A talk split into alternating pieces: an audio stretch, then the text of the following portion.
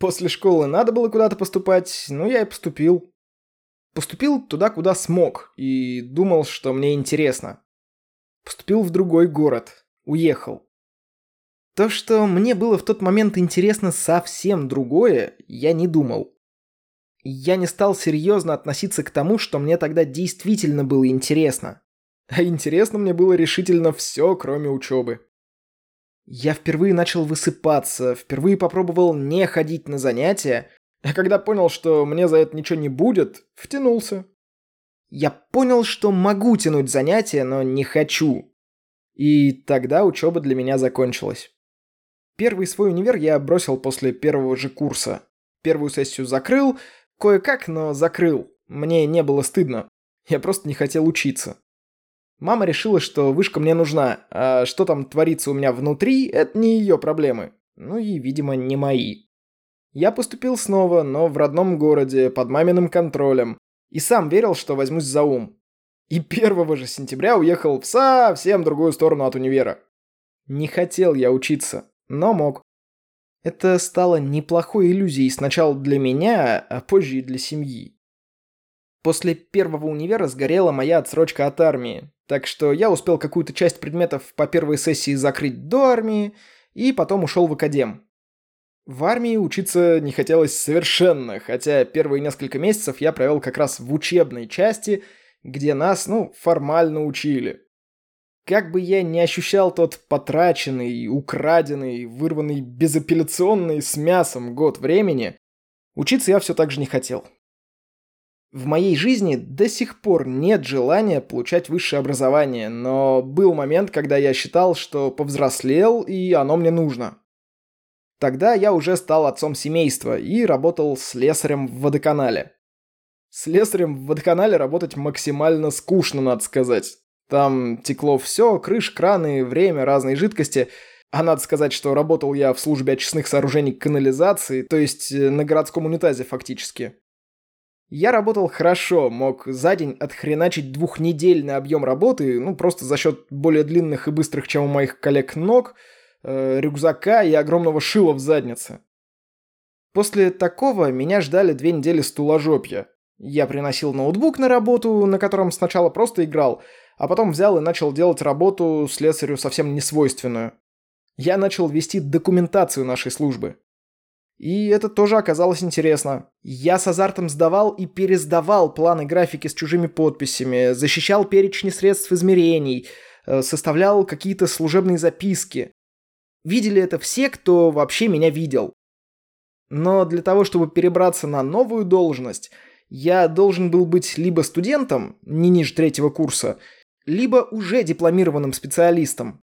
И я ввязался в авантюру. Поступил снова, на бюджетную заочку – надо сказать, что за учебу я в принципе не платил, всегда поступал своими мозгами на бюджет.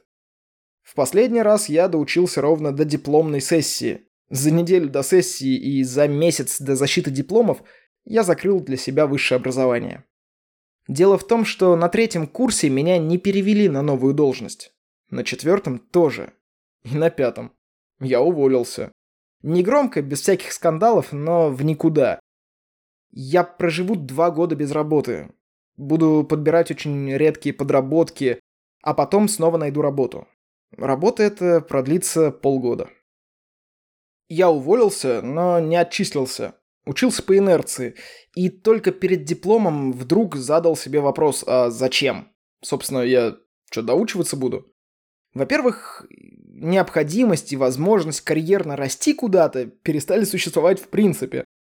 А во-вторых, шанса бюджетно обучиться тому, что реально хочется, у меня больше не будет. Но нет в нашей стране второго бюджетного высшего образования.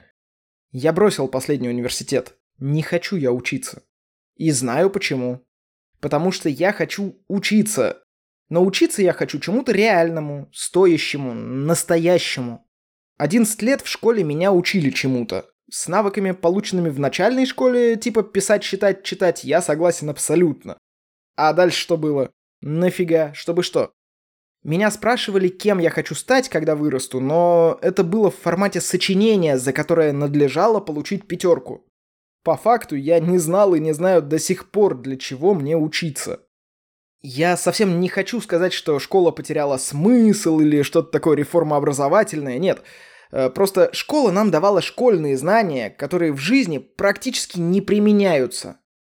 Ну-ка вспомните, например, формулу дискриминанта. Напоминаю, что это квадратное уравнение, какой-нибудь седьмой-шестой класс. Все универы, в которых я учился, давали то же самое, сугубо университетское знание. Я знаю, как сдать зачет по информационной безопасности, но я абсолютно ничего не понимаю в реальной информационной безопасности. Я настолько научился учиться, что начинал подготовку к сессии непосредственно на сессии, накануне первой отчетной работы, будь то экзамен, зачет или защита курсача. И сдавал. Сдавал хорошо, в числе первых закрывал сессию и бесил одногруппников. Но я не вынес оттуда ни черта я понял, что за большей частью высшего образования не стоит ничего, кроме цифр в дипломе, о том, кто сколько и каких лекций прослушал. Кто сколько реально полезных навыков и знаний вынес из универа, никого не волнует. Но я понял и другое. Последней моей работой стало обучение детей программированию и робототехнике. Да, я тот самый недопедагог для малышни, которую, скорее всего, нужно просто сплавить из дома. Так я эту работу и не принял. Не могу понять, как взрослые адекватные люди могут всерьез говорить о двухчасовых занятиях для людей, которые возраст-то свой показывают пальцами двух рук за один раз. Но на воротах одной из школ, где я работал, был закреплен плакат. И плакат этот был э, закреплен таким образом, чтобы текст на нем видели выходящие из школы люди. То есть он обращался к уходящим ученикам, а не к приходящим, как бы упрекал их. Я сейчас постараюсь привести текст дословно, а вы поймете, почему я считаю, что этот плакат был таким вот пронзительно и гадко укорительным. Значит, э, на плакате крупными буквами было написано следующее. Школа может дать знания только тем, кто готов их получить. Каково эту надпись видеть, не знаю, ученику, который схватил незаслуженную пару? А помните, в школе очень многие двойки ставили незаслуженно? Ну, в самом деле, разве я не молодец в том, что решил задачу?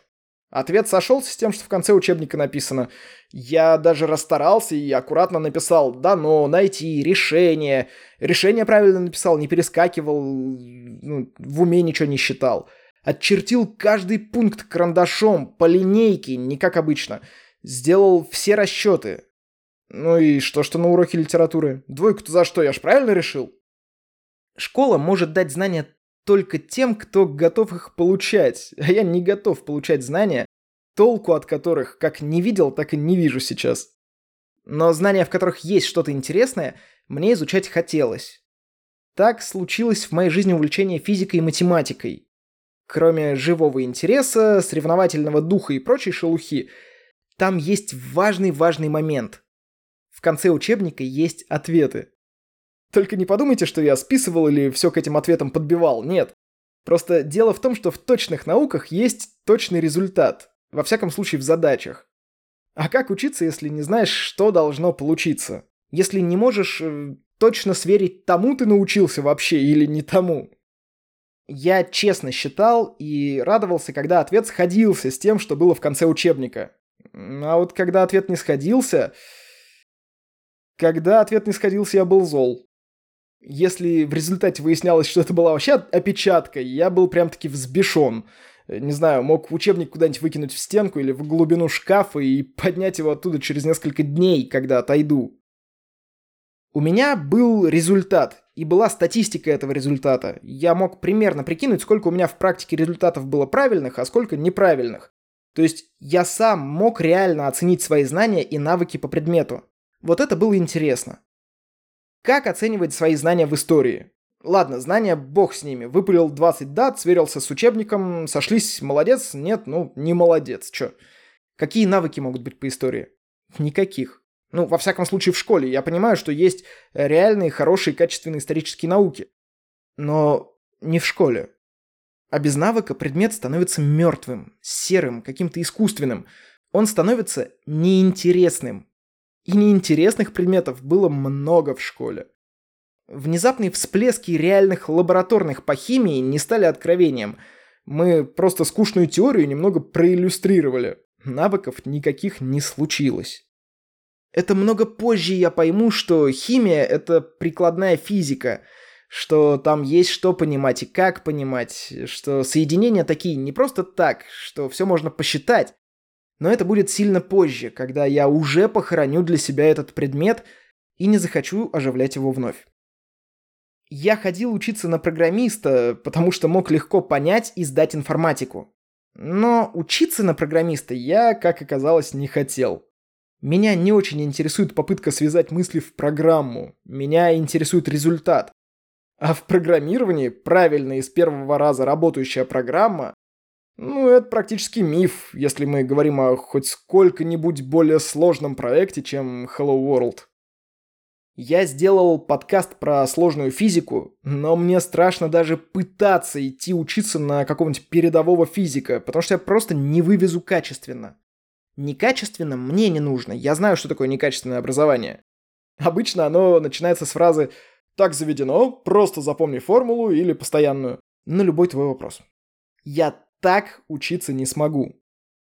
А остальных дел, которые меня бы завораживали и для которых нужно высшее образование, я как-то не нашел.